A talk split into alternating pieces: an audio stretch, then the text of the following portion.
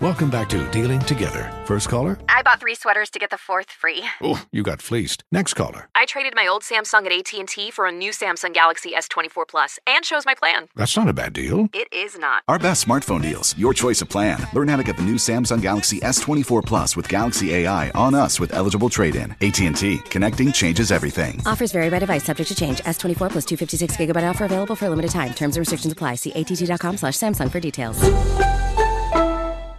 Welcome back to Dealing Together. First caller? I bought three sweaters to get the fourth free. Oh, you got fleeced. Next caller? I traded my old Samsung at AT&T for a new Samsung Galaxy S24 Plus and chose my plan. That's not a bad deal. It is not. Our best smartphone deals. Your choice of plan. Learn how to get the new Samsung Galaxy S24 Plus with Galaxy AI on us with eligible trade-in. AT&T. Connecting changes everything. Offers vary by device. Subject to change. S24 plus 256 gigabyte offer available for a limited time. Terms and restrictions apply. See att.com slash Samsung for details.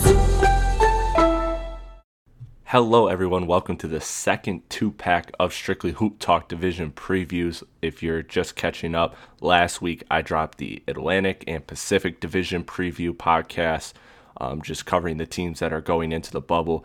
And this two pack will be right now the one you're hearing, which is the Southeast Division preview with Philip Rossman-Reich of Locked On Magic. And then for the Central Division podcast, I have my guy James Edwards III of The Athletic returning back to the podcast. Very excited for that. So, both of these podcasts will be released simultaneously. Um, I'm not sure which order they will they will appear on the feed. It all depends on how fast the, the platform processes it. But that's what's coming. And then, of course, before before the end of this week, you will have the final two divisions, which are the northeast or northwest, sorry, and the southwest division previews. So all of those will be coming to you, and I'm very excited for the Southwest Division preview because that will have all five bubble teams, uh, or all five teams are going to the bubble, so that will be an interesting one. And for those of you that are waiting for some strictly hip hop content, don't worry, some is on the way. I got a very big. Uh, very big podcast coming. Uh, it's going to be a conglomeration. It's going to be uh, a panel of a lot of great hip hop minds coming together. I've been spending weeks organizing this, structuring this, and, and figuring it out. And the concept is really dope. So I don't want to give too much away right now, but just know that I got some awesome, awesome hip hop content coming very, very soon. And one last thing before I get this introduction ended. Um, just please follow me on all of the social media platforms Twitter, Instagram. Those are the best ones to keep up with my content, what's coming, and all of that. So, at Real Chris Platte, C H R I S P L A T T E. I know you know how to spell real. And without further ado, man, let's get to these division previews. This is the Southeast Division preview with my guy, Philip Rossman-Reich of Locked On Magic. Hope you enjoy it.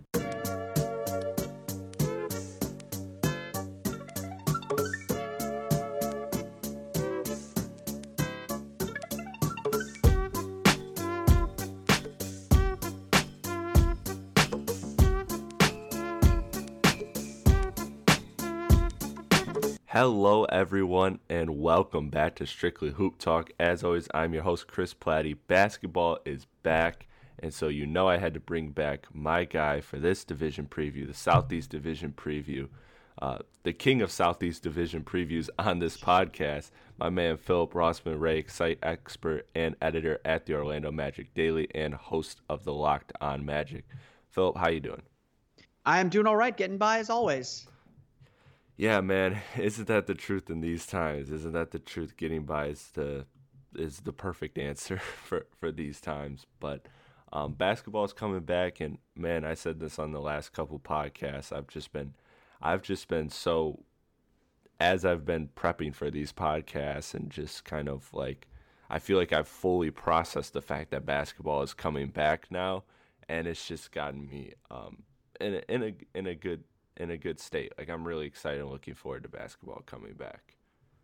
Yeah, definitely. I mean, it's it's it's been welcome to have practices and and to you know see the guys and you know some of the videos we're getting from inside the inside the campus at Disney is are certainly a lot of fun. So it's it's it's good to have NBA, the NBA back uh, in all in all of its glory. Yeah, all of its glory, all of its glory. So for this uh for this division, um there's two teams that are not joining the bubble the Atlanta Hawks and the Charlotte Hornets. So we will not be speaking about them. We will be speaking about the Washington Wizards, the Orlando Magic, and the Miami Heat. Um, during during this podcast, uh, I've I haven't decided yet what I'm going to do talking about the eight non-bubble teams, but for these division previews, as you saw in the in the previous two that I uploaded, um, the fact that I have uh, I I have grown to or I have decided to skip the the non-bubble teams and just focus on uh, on the teams that are in the bubble and what's going on with them and kind of a recap. So starting with the Washington Wizards, they are 24 and 40 on the season. Um, they are six and a half games back, or sorry, five and a half games back of Orlando Magic for the eighth seed. Now they have quite the hill to climb. They were obviously among them and Phoenix were among the last teams to make the cut for the playoffs or for the uh, for the restart that is, and with Bertans not going, Bradley Beal not going, John Wall obviously due to injury not going. Um, I tried to come up with an interesting thought for this team, but really I I, am struggling. You know what what is there to watch? I mean, if you're if you're a Thomas Bryant guy, you can watch some Thomas Bryant, I guess. I mean, I don't I don't particularly I don't particularly know. Washington has some some interesting young players like like Bonga are are kind of interesting, but I mean, other than that, I mean, I don't expect this team to even come close to competing. Even with Brooklyn missing half of their roster, I still expect Washington to um, to not be able to make the climb without Bradley Beal, without John Wall, without uh, without Bertans, who's arguably their second best player all season. Uh, I feel. I mean, how are you assessing Washington or looking at Washington coming back to this restart?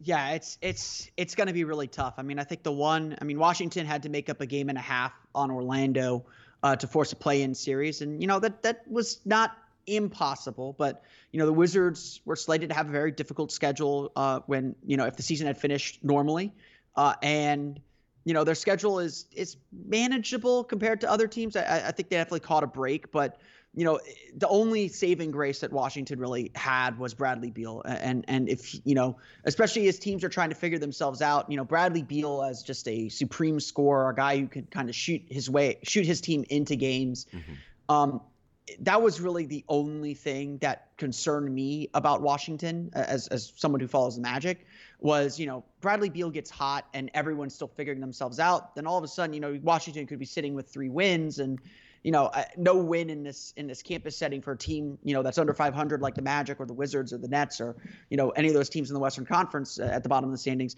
No one should be counting any game as a you know check mark easy win. I mean not right. just for the fact that that you know no one really knows how what the play is going to look like when they when they start playing again. Um, it's it's going to be really tough for Washington, and I think like Phoenix, you know, no offense to Phoenix, mm-hmm. like Phoenix, I think they're viewing these eight seeding games as an opportunity to let their young players play and yep. get more experience and kind of get a leg up on maybe some of the other young teams that are sitting out. Um, you know, that's why I think a lot of those other teams want some kind of mini camp or something in August just to kind of keep guys fresh. Um, and, and not have this disadvantage. But you know, the Wizards are going to give the ball a lot to you know Isaiah Thomas. If, yeah. you know, they're going to give the ball a lot to Rui Hachimura, uh, Thomas Bryant. Uh, you know, that they, they're missing. You know, Davis Bertans, one of the best three-point shooters in the league this year. Bradley Beal, one of the best scorers in the league this year. They're missing the two things that probably make them the most dangerous, and, and I think it's, you know, it's going to be really tough for Washington to to make up the ground they need to make up. Yeah, it, I agree. I agree. Which is which is why um, that's actually kind of what we were talking about with Phoenix. Uh, I brought this up with uh, with with Tim, who who does the uh, who did the Pacific Division preview with me, and when Tim and I were talking about Phoenix, uh, you know, it was kind of along the same lines, right? This is an opportunity for the young guys to get their chance to um, to get some extra reps in and, and like you said, get ahead of some of the other teams, younger teams that are not um, in this bubble. But the one thing I brought up, uh, Philip, and I'll be curious to see your thoughts, is uh, is just that this situation is so unprecedented the bubble the um just everything that's happening in even even just the the world right now outside of the coronavirus obviously all the social issues. With basketball coming back I think that I think that this is an environment where that could be very very good for these young players because how often do we see Philip in our in our time we see these guys who um, they they come out with the with the article where they're you know they're 27 years old, but this is the summer that they decided to cut out junk food and eat healthy, and and then they start to prolong their careers, and now they're in a they're in a world they're in this just isolated strange world where they're doing nothing but but um but basketball and they got all these meals catered to them, which I know they normally do as as professional athletes. But I feel like the situation that they're in now could really be a huge uh, maturation experience for a lot of these young guys. Uh, on top of just on top of just the basketball side of it. I mean, I, I, I think there there is something to that. Um, you know, uh, just just sitting in on some of the mag- on the Orlando Magic's media availability since they got into the bubble and they all see, you know, and the Magic are a relatively young team. I mean, Nikola Vucevic, Evan Fournier, Aaron Gordon, yeah. they're all under 30. Um, you know, they only, I think they only have two players that are older than 30 years old at this point. Um, they've all kind of talked about this being a business trip. Um, and, mm-hmm. you know, I think the, the one thing that being on the campus setting might do for young teams is it, it cuts off all the, you know, for lack of a better term, distraction. Yeah. I mean, you're literally there you practice for two hours whenever you're scheduled to practice. You you know you you have your walkthroughs in, in the hotel ballroom, and then you're just kind of stuck with yourself. I mean, there's not much else for you to do.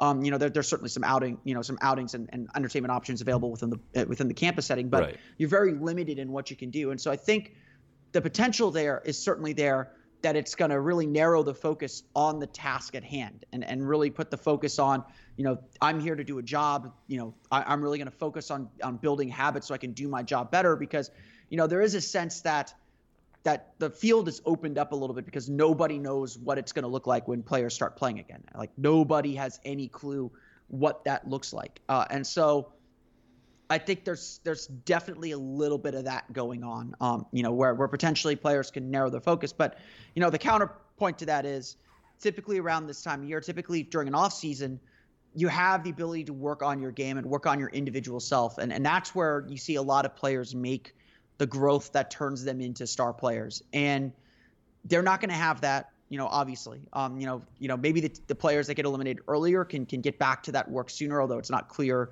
who will have access to team practice facilities like they normally would as well. Um, but the offseason is going to be significantly shorter. I mean, we're talking maybe a month and a half, two months between the end of the finals and, and the beginning of training camp. And so that time is really constricted for young players to to to get better. And, and I think that's, you know, so it's a double-edged sword in that sense. You know, it might create better habits for in season, but I don't, you know, like I, I I'm concerned a guy like Markelle Fultz. Like, you know, this is a summer where you know, Markelle Fultz would be coming off his first full season in the NBA, his first fully fully healthy season in the NBA. I was expecting him to get in the lab, so to speak, in the in the off season and really improve his skills. It's hard to believe that's going to happen and that we'll see a significant leap from a player like a Markelle Fultz or even like a Jonathan Isaac um, because they won't have the full offseason to do so. And so that's that's it, it's certainly a double edged sword on that front. Yeah, that's a that's a good point. I I didn't really look at it from the perspective of the shortened off season and how you're right. The off season is the is most of the time where you see the most growth uh, for for players, especially especially young players. So with the being a shortened off season, you're right. I think that that can allow um, that can allow them to uh, for it to be more difficult to to grow in that sense, but I was just talking more from a pure um, habit standpoint and and being in a situation where you are so focused on on basketball because there's really not uh, there's there are some other entertainment options like you mentioned and we saw videos of guys playing cornhole and all of that stuff but at the end of the day um, it's more about it's more about to me just being in a situation where you're almost solely focused on basketball and it's teaching you the habits, it's teaching you the nuances of like of not only just eating healthy, but of spe- putting amount amount excess uh, putting X amount of time aside for film or getting into uh, or just you know putting this much more time in the gym you know whatever it is the weight room etc like whatever you got to do to to make yourself a better player so i think it's more about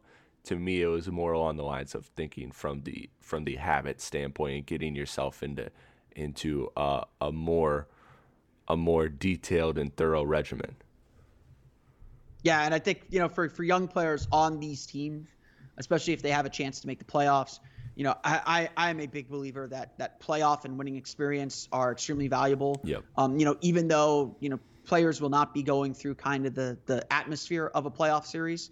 Uh, going through the preparation and understanding what it takes to be, you know, focused on a playoff series, uh, and and and the detail that that it takes to, to win a playoff series. I mean, honestly, like you know, the Magic hadn't been in the playoffs for seven years until last season. Um, I, I, think that shocked a lot of the players on the Magic. They they they were they didn't understand you know the detail it takes to win a playoff season. Certainly, they faced a tall task going up against the Raptors. Uh, and, and, I think you know for them, this whole season is about getting back there and, and kind of seeing how far they've come uh, in that understanding and that development. And, and, you know, you would hope that they'd be a tougher out uh, this time around. And, and I know, you know, they want to see Mo, Mo Bamba go through that. They want to see Markelle Fultz go through that. So, you know, I think there's there's, there's still a lot of value in, in going through the process. I agree with that. And you offered a perfect segue, di- doing my job for me, allowing me to transition to the Orlando Magic here. So let's talk Orlando Magic. 30 and 35 on the season. Um, the players players not going are Jonathan are Jonathan Isaac due to injury and like you and, like you told me before the podcast there is there is an unnamed player that has tested positive for the coronavirus who will be joining the team shortly and Markelle Fultz for personal reasons is expected to also join the team shortly. Um, so my my thought with Orlando is just I was looking at a lot of their a lot of their numbers because I was I was just like, all right, let me catch up on Orlando basketball, and I watched I even watched some of their some of their games and the last 15 games they've been fifth in offensive rating, 23rd in defensive rating, uh, second in assist turnovers. They've been excellent rebounding the ball as well. They had right before the season ended, they had their wins over Memphis and Houston. But in there, you uh, but in that last 15, you also included some some loss to the Knicks, a, a very close, a, a barely a, a, barely escaping win against against the Pistons, who, as we know, are not necessarily a good team this season. So where are you at with Orlando coming back into the into the bubble? Yeah, so you know Orlando was probably playing their best basketball of the season um, mm-hmm. at, at, when the season was was heading into a hiatus. They're actually hitting the soft part of the schedule. I mean, I think when we when the schedule came out, we all looked at it and said March is where this team's going to make its run. Um, you know, they, yeah. they I think they had eight of their next ten at home and ten of their next twelve against uh, non-playoff teams or teams that were under 500. Um, you know, th- this is a, this is a team that has proven throughout the year that it can beat the teams it's supposed to beat. You know, yes, there's some bad losses mixed in there as, as mm-hmm. it is with all teams, but yeah. they only have five wins against teams with re- with with rec- with records better than 500. Um, and so this was a really kind of you know if you know you're looking at the numbers, it, this has been a tough team to get a, get a handle on. Um, you know, they've had a lot of injuries. Um, they've had to adjust on the fly a lot, and this is not a team really built to do that. They you know they have depth, but you know if they lose one of their key pillars, you know, the thing starts to wobble a little bit. Um, uh, but they were they were finally feeling healthy. They were finally looking good. They were finally picking up momentum when the season stopped. Um, the big concern is their defense just hasn't been as good as it was last year. I believe they're 11th in the league in defensive rating this year, uh, or 10th in the league now actually uh, in defensive rating this year. Um, so you know they still have a very good defense, but it, it, was not as good as it was last year when they made their playoff run. And uh, you know you mentioned how good the offense was after you know after after and around the All Star break. The defense really fell off during that time too. They kind of yeah. got sucked into we can score with ease, we can outscore teams. Um, but there were some signs that they were playing better. They played three really good quarters in Minnesota in a blowout win. They played three really mm-hmm. good defensive quarters in, in Houston in a blowout win. They're, had to come back from 16 down at Memphis to win that game. You can't do that without a really strong defensive effort. Um, so you know there were signs that they were picking up, but you know it feels like you got to push all that to the side. You got to push everything that happened before you know the season went into hiatus. You know, we can use that as a reference, but it, but with this Magic team, you know, I, I don't think they can count on the offense being the same as it was. Um, you know, there, there's certainly going to be some tweaks that that could mimic it a little bit. Um, but this team has to get down and defend if it wants to accomplish anything this year, and that part has been spotty all season. Yeah, I, I very much agree with that. That was my interesting thought was the just the specifically the defense because you know the offense did surprise me when I looked at the numbers. I was like, you know, I, I it reminded me because I because I had watched a couple of Orlando games right before right before the season went into hiatus, and I was like I was like, wow, like they look a lot better offensively. And then I went to check them the the numbers to see, you know, if if that was just the eye test or where where that was, and they were playing well offensively. But yeah, it was like you said, the defensive slip was was interesting to me because that is not only their calling card, but I think that's um, that's just what is necessary for them to be a, a, a playoff team and a good playoff team. Because last year, you know, last year was a very successful season for Orlando. You know, I, I mean everybody everybody remembers that that that win against Toronto in the first round, and that's that's huge. That's huge to get a win in the first round of the playoffs. You know, obviously you want to build on that and maybe be more competitive this year in the first round, or maybe even have the chance to make it out of the first round this year. But um, but the fact that they didn't just do what the Pistons did last year, yeah, last year, and just essentially be four games of roadkill against Milwaukee you know the fact that they were able to um, to hang with to hang with Toronto and even in the even in some of the the next the next few games they were able to be competitive. So they they had a very successful season and I'm very interested to see how they build upon that and to me it was always just defense was their was their calling card defense was what put them in positions to win a lot of games and I think that I think that them finding more offensive rhythm is a good thing, but they can't let it compromise their defense because their defense was last year they were just they were just absolutely stellar defensively. And like you said, they've been kind of up and down roller coaster defensively this year. So that's been kind of my my main focus for for Orlando.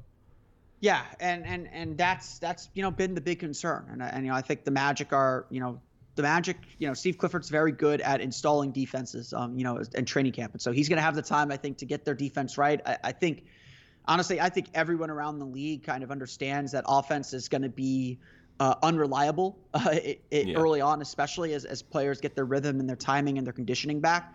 Uh, and defense, you know, coaches will always tell you defense is the only thing you can control. You can always control your effort. You can always control your position. You can always control making it harder for the other team to score. I mean, yes, some some guys are going to make tough shots, but if you force enough tough shots, they're not going to make it make enough of them to beat you. So, um, you know, I think a lot a, a lot of the coaches, a lot of the elite coaches, especially, are going to put the focus on the defensive end early on, and, and and so the teams that are able to defend well, those are the teams that I think are going to find success uh, when the bubble when the when the season resumes. Now, obviously, these are the best teams in the league, so they're all going to be very very good defensively.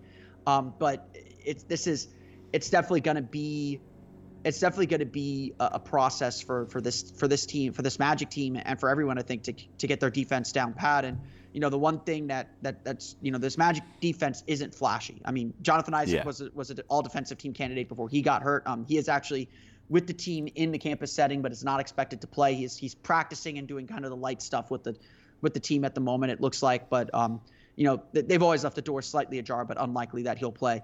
Um, he's really the only defensive playmaker on the team. You know, Aaron Gordon's a solid defender, but everything else is about positioning, timing, and, and, and just an understanding of of the team defensive scheme. And, and so I think for the Magic, a reminder of all those things uh, it, it, could help them kind of get themselves back back in shape to, to defend at a higher level.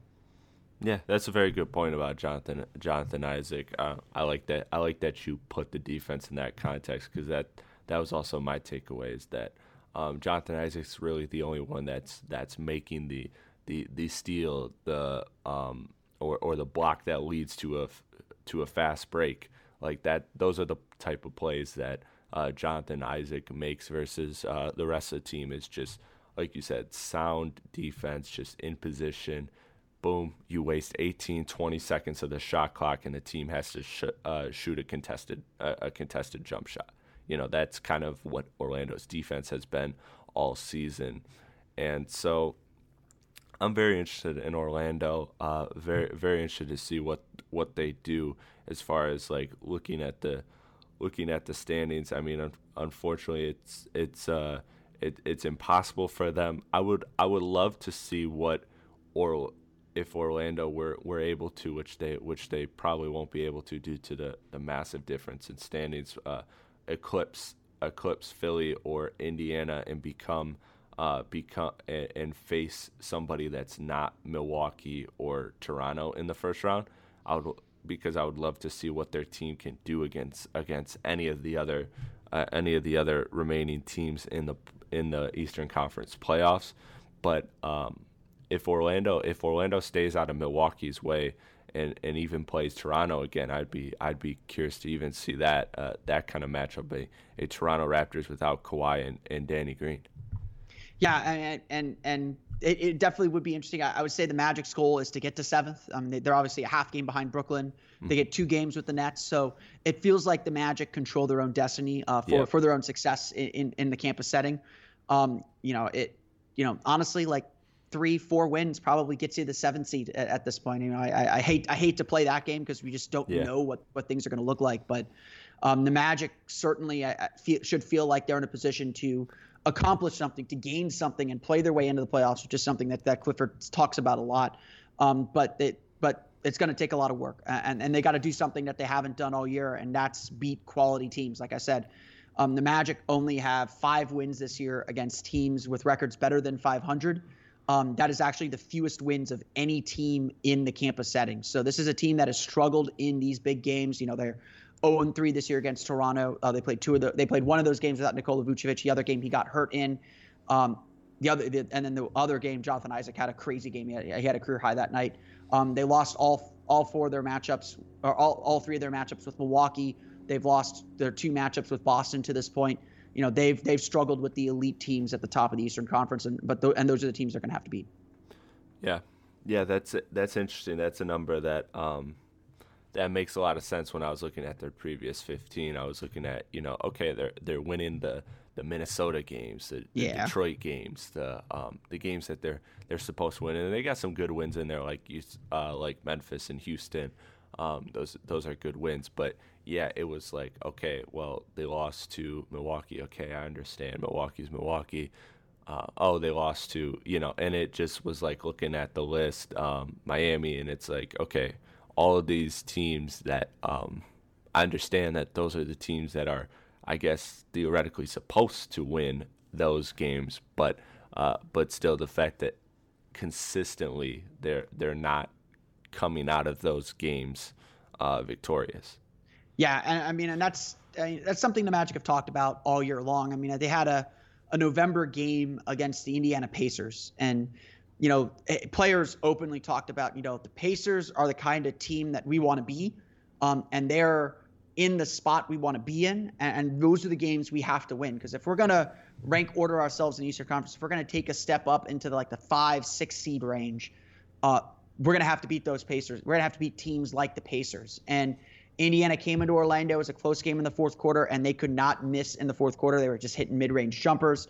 Uh, they went to Indiana, I think maybe a week and a half later, got beat, got beaten Indiana again by in, by a, by a good fourth quarter from the Pacers. Um, those are just the game. Those are, I mean, that's just a, an ex, those are that's just like the, the biggest example I can think of of kind of the hill the Magic have struggled to to climb over this year. Yeah, yeah, well said. Let's jump to uh, let's jump to Miami um, because I'm glad that I'm glad that we were actually able to without the Hawks and Hornets. I'm glad that we were actually able to deep dive a little bit more into into Orlando and and the same here with Miami, just because these are these are teams that are very interesting to me. So the Miami Heat now, 41 and 24, uh, just darlings of the NBA right now. I mean, they they were right before the season went down. Everybody was talking about, well, could they beat uh, would Philly lose to them in the first round if it was a four-five matchup? Uh, right now they have Indiana, but Indiana without Oladipo, you expect to, um, even though Oladipo was struggling and they played all season without him, um, you still expect Indiana to take some sort of uh, step back uh, potentially.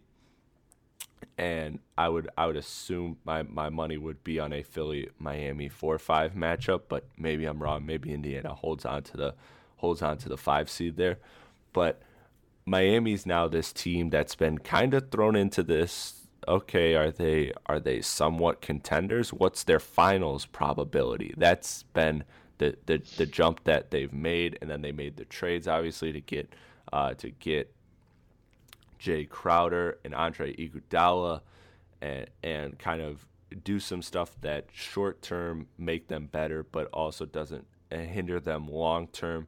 And so that's where I want to go with Miami specifically is the trade for Iguodala is come playoff time, which is what they got him for. What do we think Andre Iguodala will will actually give them now? But now that he's had all of this time off, he's had basically two off seasons, uh, or or three off seasons, really, if you count the fact that he didn't play the the majority of the year before before he went to Miami. He's only played 14 games at this point. I mean, what what is there to expect about Iguodala? I mean, I think the big thing is just his veteran poise and leadership. You know, I'm, you know, I, not that Miami needs a ton of that because you know they have Jimmy Butler who's been around the block a little bit. Um, you know, Goran Dragic is certainly a, a, solid veteran point guard. You know, coming off, you know, coming off the bench for them. Um, but you know, having a guy who's got championship experience, like I, I, I am a big believer that you you need veterans who've been there uh, if you're serious about contending. That that yep. those guys can just impart wisdom and and more than anything, kind of impart calm. And and yeah, Erik Spoelstra as the coach can do that because he's he's won championships before and is a fantastic coach. But you know, Iguodala is someone that I think can can exude calm and, and especially you know no one's gone through what everyone's going through right now in the league. Uh, so having someone who you know knows what he's doing can get down and do the work uh, and just pr- project calm and poise. Um, I think that's going to be really, really valuable, especially if a team is, is looking to kind of punch up its weight a little bit uh, with the with this situation that everyone's in in this in this campus setting, uh, where you know no one, you know, it really does feel like more the doors open for more contenders to join the fray, just because nobody knows what status anyone is at. I mean, Iguodala wasn't playing fantastic for Miami. I, I would say, you know, I, I think that they definitely threw him in there, and, and he definitely needed some time to get to get his legs under him. And you know, mm-hmm. certainly he has to get you know learn Miami's system a little bit better and kind of integrate himself into what they're trying to do. Uh, but you know, he is someone that could still prove very, very valuable, especially especially um, with the hiatus. Honestly, um, you know, if if, he, if he's physically cap- if he's physically ready, if he's physically capable, you know, he's someone that's going to be like, okay, this is how we kind of paced ourselves through the playoffs. This is, you know, how we dealt with, you know, this adversity in, in Golden State. That kind of calm, I think, really does, you know, matter to teams, especially young teams that are trying to mm-hmm. find their way and compete in the playoffs. Which, you know, Miami, while they do have some very nice veterans, they rely on a lot of young guys too. Yeah, yeah, absolutely. Uh, you know, most of their most of their greatest contributors outside of Jimmy Butler are young guys, are the Kendrick Nunns, the Tyler Herros, the the Duncan Robinsons, and so I love to see I love to see Iguodala on that team for for that specific reason. For everything you highlighted is is very important, and to me, I wanted to look at so. I'm a big believer in that in in the veteran presence and like you said the ability to to to just calm a, a, a team but I wanted to look at once I got past that, I wanted to look at okay, what statistically, like where's he at? And yeah, you're right. He's he's kind of he he's less than what he was in his in his games at Golden State last year, but not by much. I mean the the three point percentage is slightly up, but he's shooting slightly less, so you got to figure it's around the same which is uh, right now it's 37.5%, but last year was 33%. You got to imagine it's it's within that that range for him.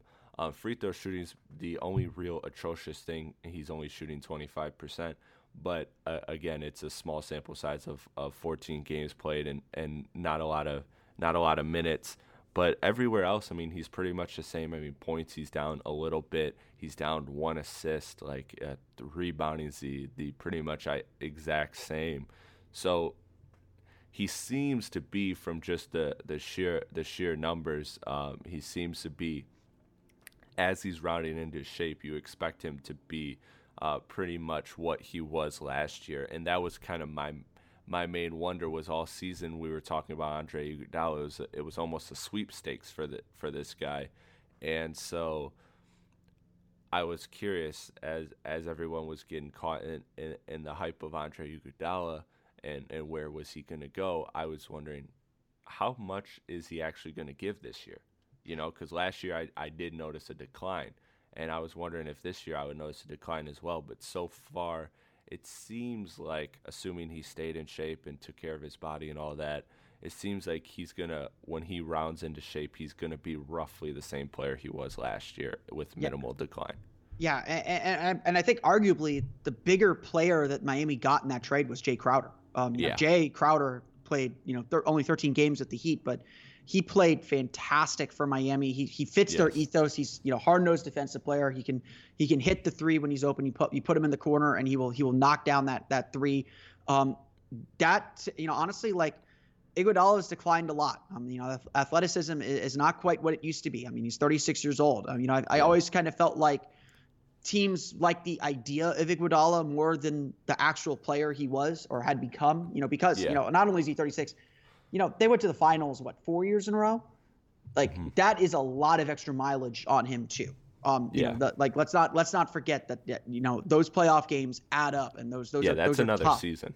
Yeah, and so you know, getting Crowder was probably you know if they don't get Crowder in that deal, the Heat are probably in a lot more trouble than than they would otherwise be because they because they they won the Iguodala sweepstakes. Getting Crowder honestly, I think made that trade successful. And it's probably yeah. more the Jae Crowder trade than the Iguodala trade. Although Iguodala certainly got all the headlines because you know he's played for the championship team, and and he's he, he, you know, it seemed like a lot of teams were trying to get him. You know, he held out for Memphis, um, but Crowder Crowder.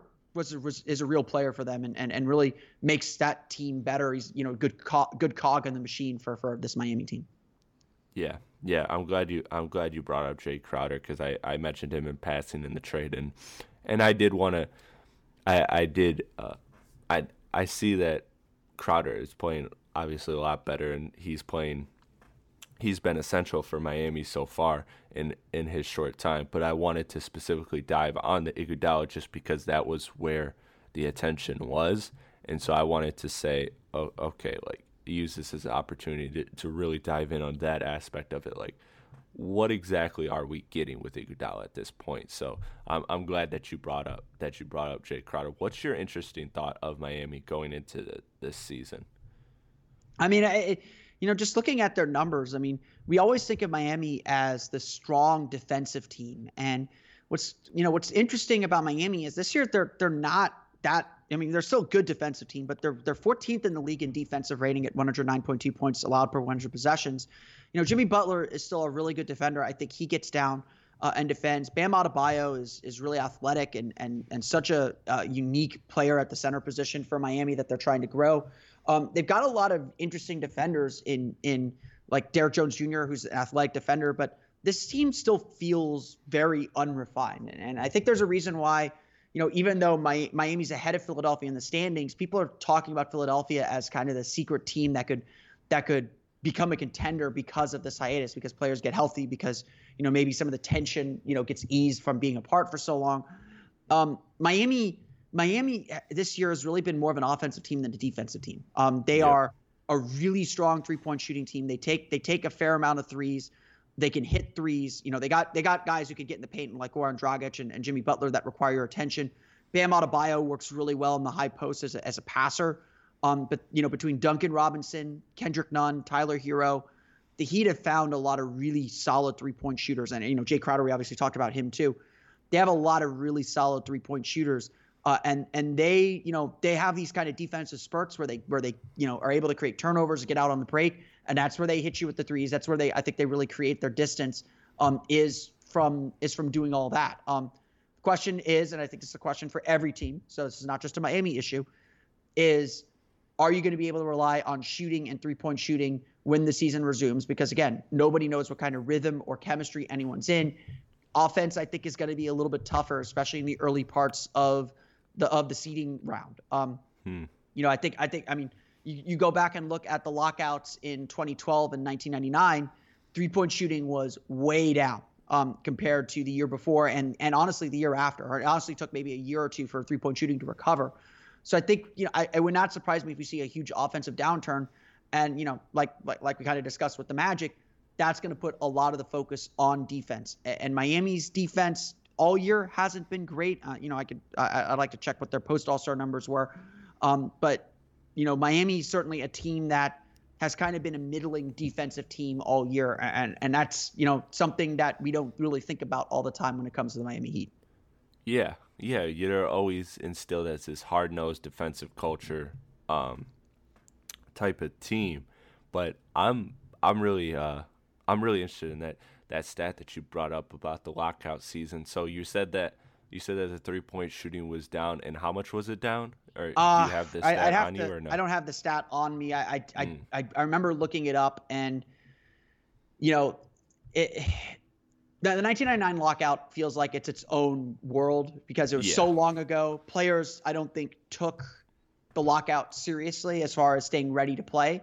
Uh, the NBA, I don't think, took it seriously about how quickly players could be ready to play. And that season was just a disaster. Like every single stat you, you could have about that season, you should just kind of throw out because it was just so such an anomaly.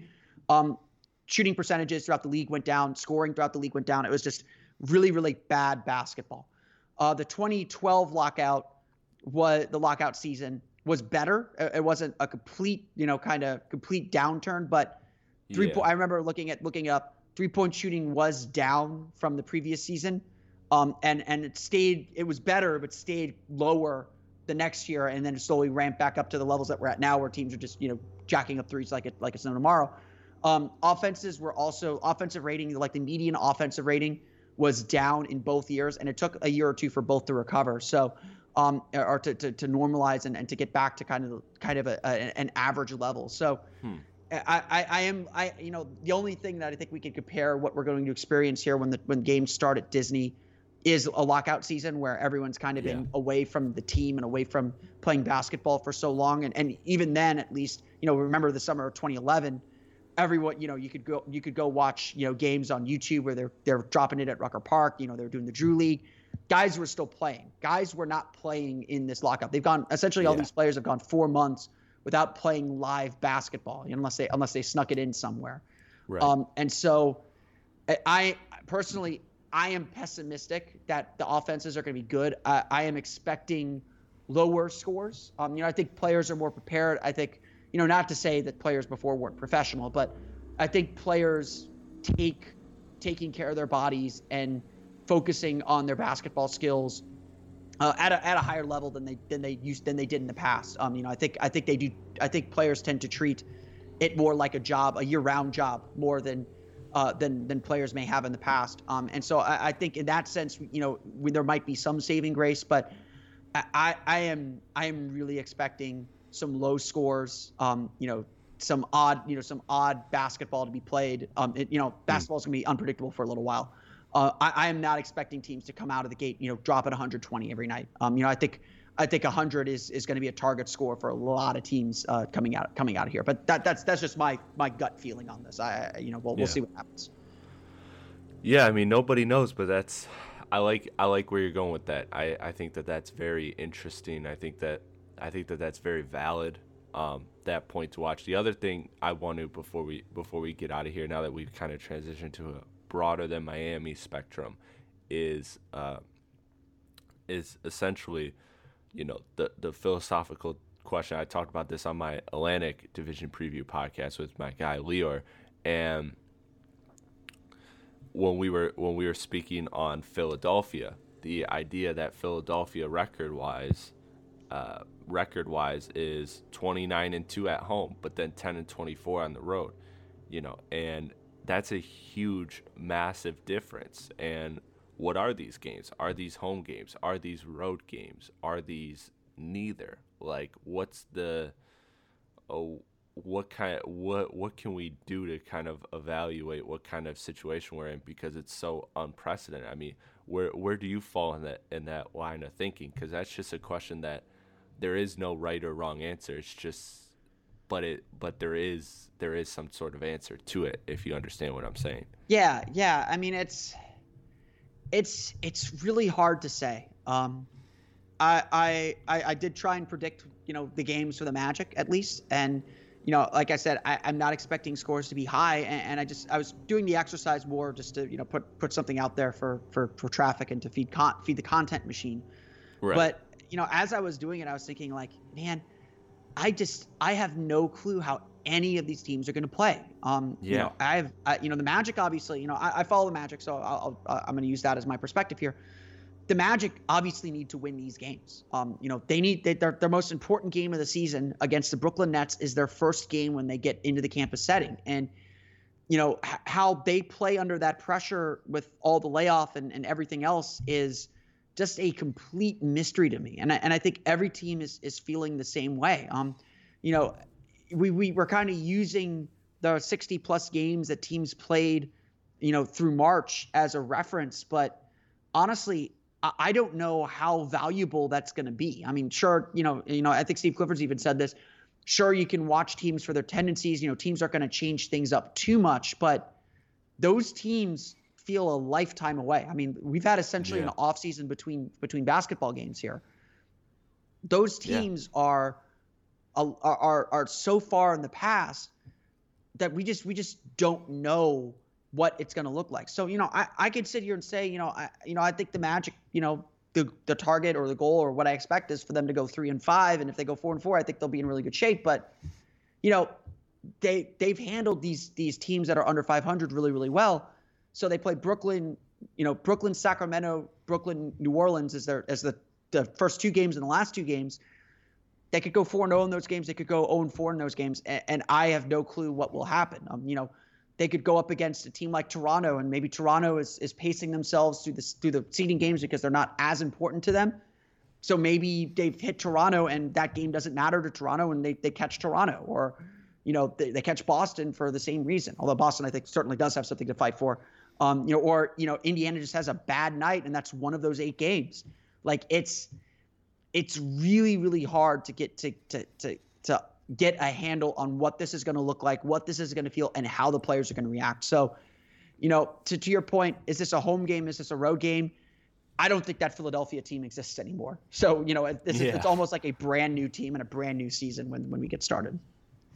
Yeah, man. And that's what makes this basketball so fun. Like, excuse me.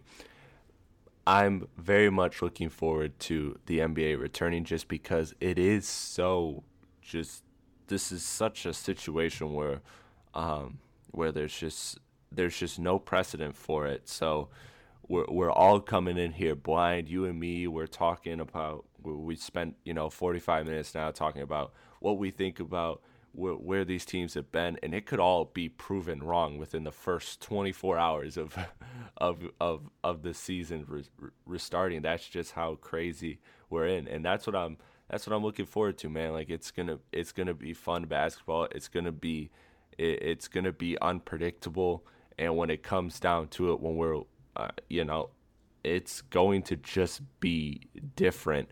And I think that that's uh, that that there's there's a lot of beauty in that, and it's going to be very entertaining to watch when it comes back. Yeah, I mean it's I mean we're certainly looking forward just to see basketball again, but mm-hmm. um, I, I, am I am trying to temper my expectations on on what the bas- It'll be nice to have basketball, but uh, what it will look like. yeah, will it be will it be NBA level basketball? Um, hopefully by the finals it will be. Yeah, yeah. Hopefully by the finals, it might start out as like college level ball and work its way up, baby step its way up to back to NBA basketball. But all right, Phil, thank you for coming on the podcast, man. I greatly appreciate you as always here on this podcast. Glad to check in with you. Glad to see that you are you are doing well as as Florida is one of the one of the hot zones for for the pandemic right now.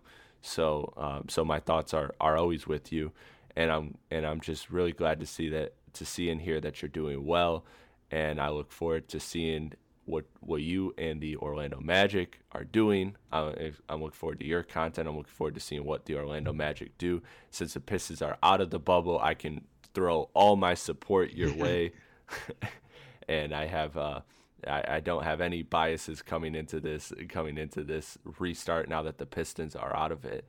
So thank you for coming on this podcast, Philip. I greatly appreciate you. No problem. Thanks for having me on as always, man.